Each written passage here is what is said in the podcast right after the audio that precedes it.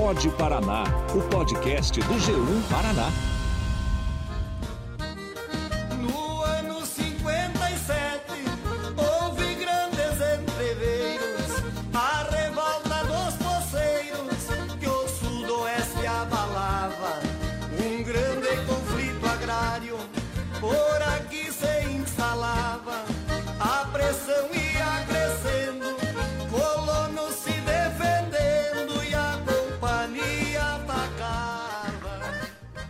Pessoal. Uma revolta registrada em 1957 no sudoeste do Paraná marcou a história da região como o maior levante de agricultores familiares na luta por terra. O movimento foi registrado em cidades como Francisco Beltrão, Capanema, Pato Branco, Santo Antônio do Sudoeste, Verê e dois vizinhos. Conhecida como Revolta dos Poceiros ou Revolta do Colono, esse movimento envolveu a disputa de terras entre governo federal e estadual, companhias de terra, colonos e poceiros. O conflito terminou com a vitória dos colonos e poceiros que se organizaram e expulsaram as companhias de terra e os jagunços que estavam na região. Mas para a gente poder entender todo esse levante, eu convido a jornalista Evelyn Pegoraro, que tem diversas publicações acadêmicas sobre esse tema, e o também jornalista Ivo Pegoraro, morador de Francisco Beltrão, onde a maior parte da revolta aconteceu. Evelyn e Ivo, sejam bem-vindos ao nosso podcast. Obrigado. Olá, Giovana, tudo bem? Obrigada pelo convite. É uma satisfação estar conversando aqui com você e com o Ivo também. Prazer. Bom, então para a gente poder começar esse bate-papo, né, para as pessoas que estão ouvindo aí o nosso podcast poderem entender todo esse conflito, é importante dizer que muitos poceiros e agricultores eles estavam procurando, né, a região sudoeste do Paraná. Então, Evelyn, Ivo, é, vocês podem explicar para a gente é, por que, que teve essa, essa procura né, pela região? Como é que era o, a, região sudoeste do Paraná nessa época? Né? O que, que impulsionou é, a vinda de muitas pessoas para essa região lá nos anos 50, 40, enfim? Ivana, eu faço parte da imigração italiana que veio para o Rio Grande do Sul no final do, do século XIX e de lá é, mudou para uh, terras como a região de Erechim, onde foram colonizados no início do século.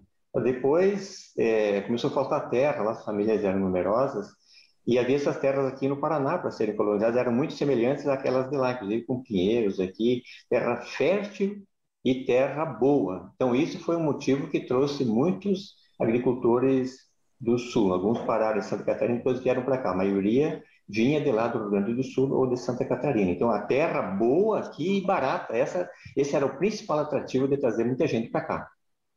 Uhum. E como é que era, gente, essa região na época? Assim, tinha muitas pessoas que moravam na região ou tinham poucas pessoas? O que, que vocês têm aí de conhecimento de como era essa, a região do sudoeste nessa, nesse período? É, eu acho que é importante a gente destacar que na década de 40 tinha a política de imigração com Getúlio Vargas, né? Então, a, a, é, essa região ali é rica, como o Ivo falou, né? Tinha muitos pinheirais, então atraía muita atenção e o governo vendia isso como uma proposta de colonização da região. Né? Então, muitas famílias realmente migraram para a região em busca daquele sonho da sua terra, de conquistar um espaço seu, de conquistar os seus sonhos naquele lugar, de, de se estabelecer ali, né? Então, o fluxo maior de imigração se deu a partir do, da década de 40 e de 50, né? Com a chegada dessas famílias da frente sulista, como se chama, né? Principalmente do, de Santa Catarina e do Rio Grande do Sul. Só que eu acho que é interessante a gente pensar que por causa da revolta, como você falou no começo, o Sudoeste ele é alvo de disputa de terras desde o início do século XX, né? Então eram duas glebas que viviam um impasse jurídico, né? Tanto uma disputa da União com o governo do Paraná. E aí essas glebas, uma delas principalmente, foi cedida a uma companhia de terras. Então, se a gente tinha, por um lado, essas famílias chegando com a promessa de conquistar uma, uma propriedade e, e conseguir realizar os seus sonhos, por outro lado, tinha a venda dessas mesmas terras é, por pessoas que não tinham o seu direito jurídico de vender essas terras, né? Então, essa disputa, ela acontece muito antes da década de 40, embora a partir desse período que se deu um fluxo maior de imigração para a região. E também tinha um outro grupo social do início do século que que faz parte desse, dessa revolta toda, que são os próprios poceiros que já existiam na região, né? E que muitos deles acabaram negociando suas terras sem ter o direito documental sobre elas também, né? Então, são vários agentes dessa é, narrativa aí que, que acabam disputando os mesmos pedaços de terra, né? Além do Estado, da União e assim por diante, né? Uhum. E por que que nesse período especificamente é que o governo federal, estadual e essas empresas, né, que compravam, vendiam terras, enfim, elas entram nesse nesse conflito, né, com os poceiros e também com esses é, outros moradores que começaram a ocupar essa região? O que vocês acreditam que tenha impulsionado isso lá nos, é, em 1957, né, que quando é, é, ficou o conflito ficou mais intenso, assim, né? Veja, no final do século XIX ainda, o José Ruppe, empreitou do governo federal, construção da estrada Paraná, é, São Paulo, Rio Grande, e ele, ele recebeu terras por essa construção. E, mas depois ele ganhou na, na justiça um, um direito, é, arredondando os números, o direito que ele tinha era coisa de 5 milhões, e aí ele vendeu para a Citla, que era uma uma companhia é, de colonização de, estabelecida em Mariópolis, aqui na região sudoeste. E, e, e ela, ele, aquele crédito que ele não conseguia receber do governo federal, a Citra pegou e, e em troca da, da colônia Missões, que, daqui, que valia mais de 300 milhões, e o Congresso Nacional, inclusive, não aprovou isso. E, mas em 43, quando foi criada a CAMO, Colônia Agrícola Nacional Jornal Osório, aqui que depois teria sede em Francisco Beltrão, era do Rio Marrecas para, para, para o leste, para o oeste, é, ela foi criada nessa colônia. Por isso que depois, em 50, a Citla é, pegou aquela terra como se fosse dela, mas ela não obteve aí o, o documento. E aí, na década de, de 50, foi sendo desenvolvida a região aqui. Aí dizem que na eleição também de governador de 55, é, o pessoal, o grupo aquele se endividou lá e como tinha conseguido resultados é, em Porecatu, naquela revolta lá, usando a força, que tentaram fazer a mesma coisa aqui no sudoeste, tentando cobrar dos colonos na marra, e trouxeram aqueles jagunços, aí que começou a confusão toda. Então, quando a disputa, isso aqui é, é, acontece hoje também, quando a disputa é só lá em Brasília, as pessoas não têm muito o que fazer. Agora, quando elas são atingidas, aqui que elas se manifestam. Então, o que, que as companhias fizeram?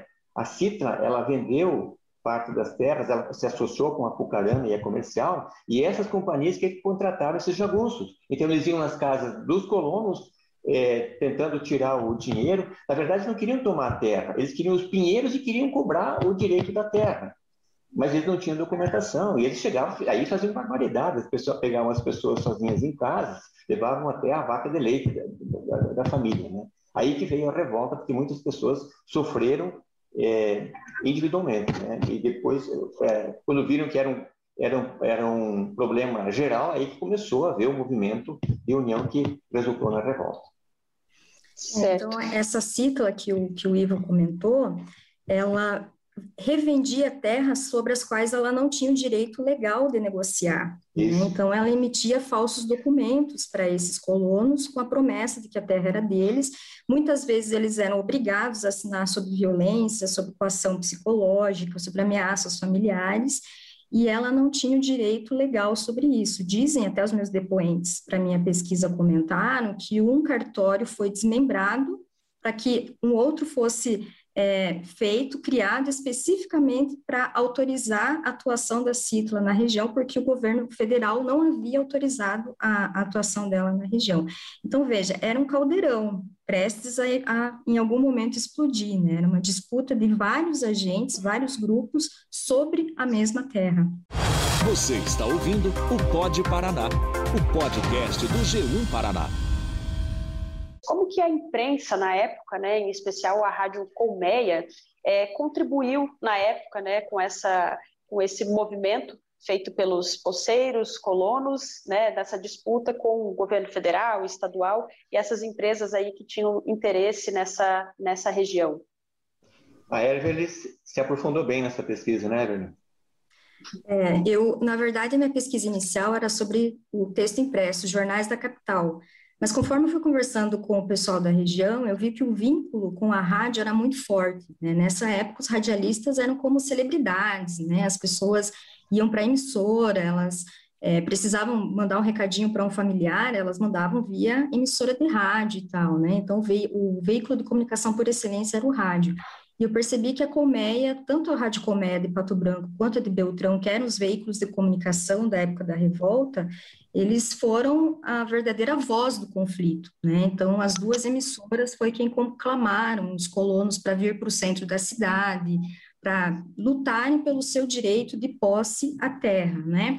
Então, as duas emissoras, elas tiveram características distintas porque elas não tinham um vínculo direto entre elas, mas elas tinham um diálogo entre os seus é, é, dirigentes, digamos assim, né? E Pato Branco tive a oportunidade de conversar com o pessoal que trabalhava, o próprio radialista, o Ivo Tomazoni, né, o Giacomo Trento, que é, comercializava aparelhos de rádio e vivia com os colonos, então ele que trazia as informações daquela situação dos colonos para o Ivo Tomazoni, e o Ivo Tomazoni, quem é, no programa dele, que curiosamente se chamava é, Não Atacamos, Comentamos, né? então nesse programa ele, ele comentava qual era a situação dos colonos, as inúmeras situações de violência que eles viviam e assim por diante. Né? Então era é, uma forma de desabafo desses colonos que o Ivo transmitia via rádio, dava visibilidade para para a situação que eles estavam vivendo, né? E em Beltrão funcionava da mesma forma, né? A rádio ela é, contava, relatava todas as situações que estavam acontecendo de violência,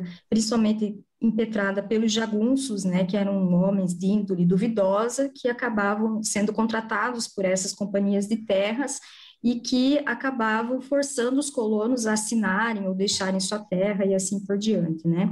Então, eu diria que a colmeia, tanto de Pato Branco quanto de Beltrão, ela foi fundamental para todo o processo, né? E foi ela que conduziu, através das ondas do rádio, esse levante de outubro de 57. Jagunços e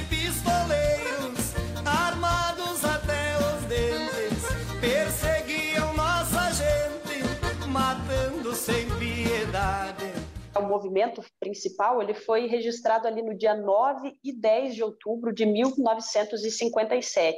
É, cerca de 4 mil agricultores tomaram né, a sede do município de Francisco Beltrão, também a delegacia, teve movimentação também em Pato Branco. Quem visualizou isso tudo, quem tem lembrança desse período, é a dona Irene Baroni. Ela é aposentada hoje, mas na época ela era adolescente, e ela lembra que o pai, os irmãos e muitos vizinhos dela também participaram dessa revolta. Nós vamos ouvir agora alguns trechos da entrevista com a dona Irene.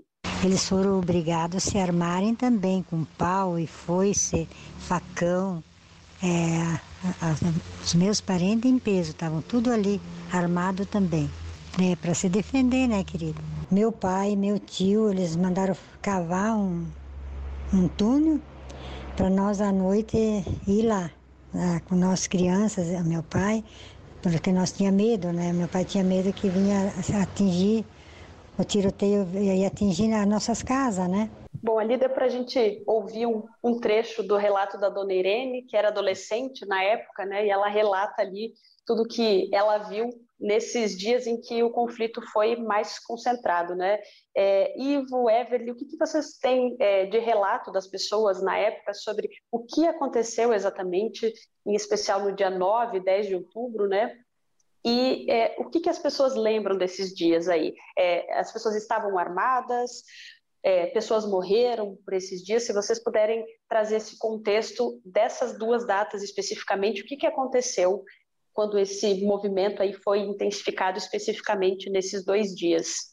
Inclusive, Giovana, para mim a data mais marcante foi 11 de outubro, porque na noite de 9 de outubro eles foram para Pato Branco, as lideranças daqui, para ver o que tinha acontecido lá e resolveram, é, no dia seguinte, iniciar o um movimento aqui em Francisco Beltrão. E começaram a convocar, o doutor Valdo dizia que foi lá pelas duas, três da tarde que os colonos começaram a chegar aqui, e não tinha como, naquele, só naquela tarde, acontecer tudo aquilo. Então, até negociarem com as companhias, e depois elas concordaram em subir para o aeroporto, protegidas pelo exército, foi no dia seguinte, passaram a noite aqui. No dia seguinte é que as companhias é, foram retiradas pelo exército, inclusive teve um drible nela, disseram que iam sair pelo, é, por uma estrada e saíram por outra, por uma rua e saíram por outra, e conseguiram tirar as pessoas sem, é, sem derramamento de sangue. E aí depois que o pessoal das companhias saiu, é que eles entraram nos escritórios e fizeram é, aquela faxina lá, né, que jogaram toda a papelada, que eles tinham assinado os contratos, muitas vezes os contratos foram assinados sob uma, a ameaça de uma arma, né? Isso que mais magoava eles, né? E que mais preocupava o futuro dele. Então, é, para mim, o dia 11 de outubro foi marcante aqui em Francisco Beltrão, é, mais até do dia do, do que aconteceu mais coisas até do que no, no dia 10. É, eu acho que de uma maneira geral, tanto em Pato Branco quanto em Francisco Beltrão, embora tenha havido outros focos em outros dias, né? É, eu acho que isso só prova que não foi um levante assim organizado, planejado com antecedência, mas as ações elas foram se sucedendo conforme o povo começou a se unir em prol daquilo que eles achavam que já não dava mais para sustentar, né? Então, de uma maneira geral, eu acho que foi a destituição de autoridades que eles consideravam que eram coniventes com a situação das das companhias de terras ou que não lhes dava direito, não não via as injustiças que estavam acontecendo, né? Tanto que a maior parte dos jagunços foram presos só depois desse levante, né? Até então eles cometiam violências e eles não pagavam por isso, né? Diante da justiça. É, também houve uma negociação com o governo do estado, que então mandou o seu representante, né? E essas ações, que são muito emblemáticas porque ganharam imagens na imprensa da época, né? Por exemplo, essa que alguns chamam de depredação dos escritórios, que na verdade não era, né? Os colonos eles entraram e eles, num gesto simbólico, levaram para a rua todos aqueles documentos da companhia de terra, rasgaram, né? Tem fotos muito interessantes a respeito disso. É como um símbolo mesmo que eles não não aceitavam mais aquela situação, né? Foi o ápice de uma situação de muita violência que eles viveram, né? Então, acho que isso é uma forma, assim, resumida da gente dizer que as companhias foram expulsas também, eles não aceitavam mais aquilo que estava acontecendo, né? Então, é, eu acho que dá para a gente resumir como essas situações e que, como o Ivo fala, dia 11 é um dia bem emblemático ali, porque eles foram para a rua mesmo. Com relação ao que você perguntou deles estarem armados ou não, eu acho que a gente tem que entender o contexto aqui da década de 50, né? Os colonos era comum eles andarem com armas, não por violência, mas era uma necessidade da época, né? Então, quando a gente olha aquelas imagens ele, eles empunhando armas lá na rua, nas manifestações, não é porque eles estavam incitando a violência, né? Era um gesto simbólico deles dizendo que eles não aceitavam mais a violência que eles viviam, né? Então, eles sofreram a violência, mas eles não realizaram nenhuma violência. Eu acho que é isso que é importante frisar também. E depois é, de todo de, desses conflitos, né, que vocês pontuaram ali 9, 10, 11 de outubro, o que, que aconteceu de fato ali na região? Teve um período difícil. O Dr. Walter foi nomeado delegado de polícia aqui, reconhecido pelo governo do estado, mas uns dias depois é, o exército se estabeleceu, a, a polícia, mandada pelo governo do estado, se estabeleceu aqui, o clima de insegurança continuou, tanto que teve gente que foi embora daqui. E foi um período também de 57 ao início dos anos 60 de muita depredação, inclusive é, da, da, das matas nativas aqui Pinheiro, porque não tinha, o pessoal tinha uma esperança, mas não tinha segurança. Na eleição de 60, o Jânio prometeu que ia regular, regularizar essas terras aqui, resolver esse problema. Isso acabou acontecendo depois, através do Jango, em 62, quando foi criado o GETSOP. Então, a tranquilidade veio mesmo com os títulos do GETSOP, ele passou a emitir depois de 62, 62 a, 70, a 73, né? Então, esse período de 57 a 62 também foi difícil aqui para a região. Como que esse período ele é lembrado na cidade de Francisco Beltrão, na região? Giovana, olha, um conflito, ele deixa tanta amargura nas pessoas que muitos querem esquecer que aconteceu no contestado, porque lá foi uma matança, foi uma coisa inominável, né? Então, muita gente procurava destruir tudo. As peças que tem lá foram outras pessoas que preservaram. Aqui, felizmente, não teve tanta morte, mas mesmo assim, esse tema foi tabu. Pelo menos uns 30 anos aqui, as pessoas pouco falavam disso. Porque tinha, eh, se falasse de um lado, eu ofendia alguém da família, falasse de outro, de outra família, eh, e amigos envolvidos, enfim. E eu acho que a partir dos anos 80 é que se começou a falar mais e as pessoas entenderam que que tinha gente certa dos dois lados, tinha gente errada dos dois lados, ninguém era tão santo nem tão pecador, e o povo daqui sempre foi bastante trabalhador. Bom, sobre esse conflito, vale lembrar que eram agricultores familiares, ou seja, pessoas que desenvolvem a agricultura em pequenas propriedades rurais. Esse movimento foi importante para a região, como conta a integrante da direção nacional do Movimento de Mulheres Camponesas do Brasil, Sandra Marli que também fala sobre esse tipo de produção. Não há dúvidas de que a revolta dos poceiros foi de fundamental importância para a agricultura familiar e camponesa continuar resistindo, produzindo e preservando a agrobiodiversidade. Os movimentos sociais do campo são herdeiros dessas lutas e continuam firmes no enfrentamento aos monocultivos, agrotóxicos e transgênicos, produzindo alimentos saudáveis, agroecológicos e diversificados. Os dados oficiais revelam que mais de 70% dos alimentos que chegam às nossas mesas são produzidos pelas mãos calejadas da agricultura familiar e camponesa. Eu agradeço a presença do Ivo, da Everly, nesse nosso bate-papo, para a gente falar sobre esse movimento que foi registrado em 1957, a revolta dos poceiros, dos colonos. A gente pode é, entender um pouco mais desse conflito, entender os lados envolvidos em toda essa questão. Ivo, muito obrigada pela sua participação.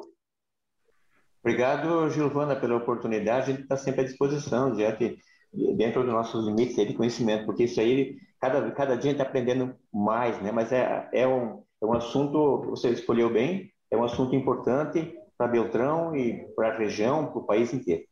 Evelyn, agradeço também a sua presença, trazendo aí dados da sua pesquisa, dados históricos muito importantes, muito relevantes.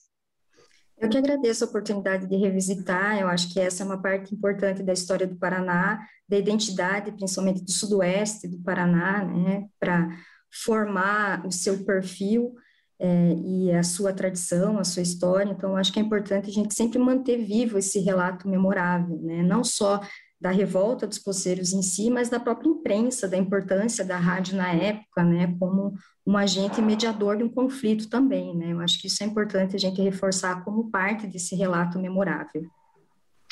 E assim nós encerramos mais um episódio do Pode Paraná. E agora você fica com a canção A Revolta dos Poceiros, de Nino Paza, que fala sobre todo esse movimento que foi registrado em 1957 no sudoeste do Paraná. Até a próxima!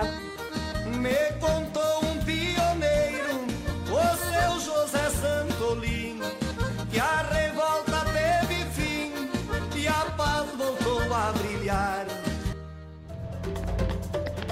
Este episódio foi produzido e apresentado por Giovana Giombelli. A edição de áudio é de Tiago Ferreira. A edição executiva é de Ana Krieger. Na coordenação estão Bibiana Dionísio e Sérgio Tavares. Na direção de jornalismo, Luciana Marangoni. Você ouviu o Pod Paraná, o podcast do G1 Paraná.